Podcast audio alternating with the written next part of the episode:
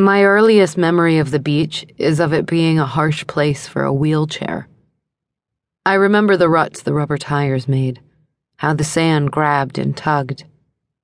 My mom would cuss and struggle and lean against the handles to get Grandma down to the sea foam and shells, close enough that she could hear the waves crashing.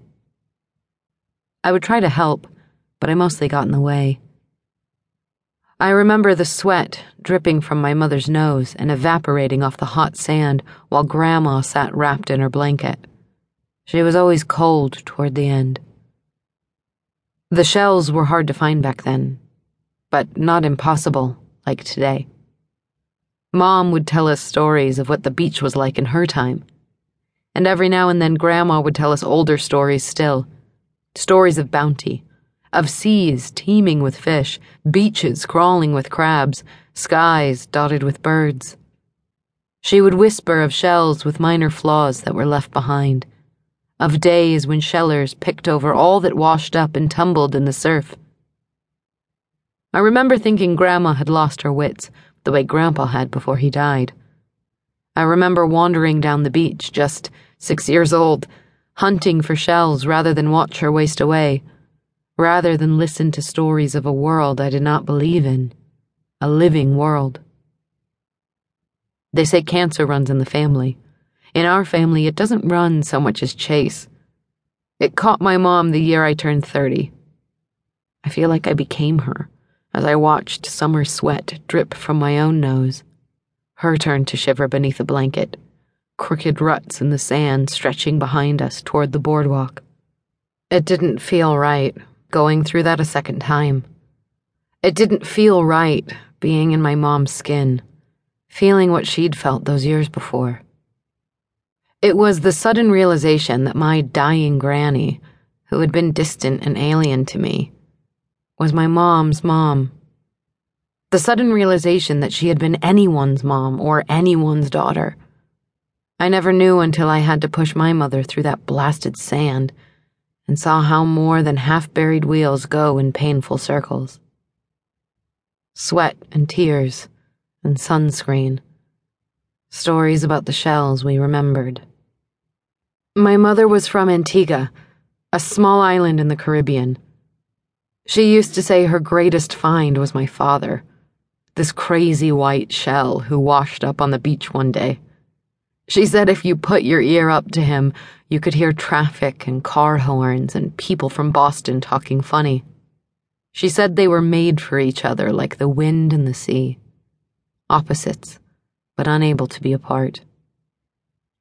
Mom had this amazing way of describing the world, of seeing the interconnectedness of all things. She called her wheelchair the stroller, said we'd come right back to where we'd started, her and me. But the part that tore me up about this cycle was the hole I could feel in the pit of my being. It was the missing child who was not scurrying about, not getting in the way, not there at all, because Michael and I had lost her.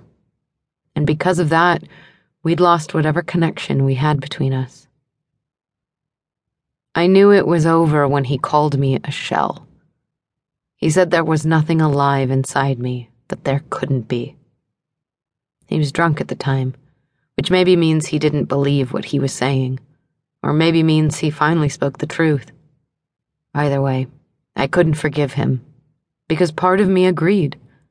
It was the shameful part of me that thought I was broken, the part that grew up bombarded by insults because of my mixed race, the part that hurt it often enough when I was young and impressionable that I couldn't let it go, no matter how hard I tried. Because of our loss, there was no child to run along the beach with me and my mom as she wasted away in her wheelchair. There was no one there to hold. No one to have cling to my neck the day she passed away by the sea foam. There was no one to stay with her while I ran back to the car to fetch my phone. No one for me to comfort, to tell that it would be all right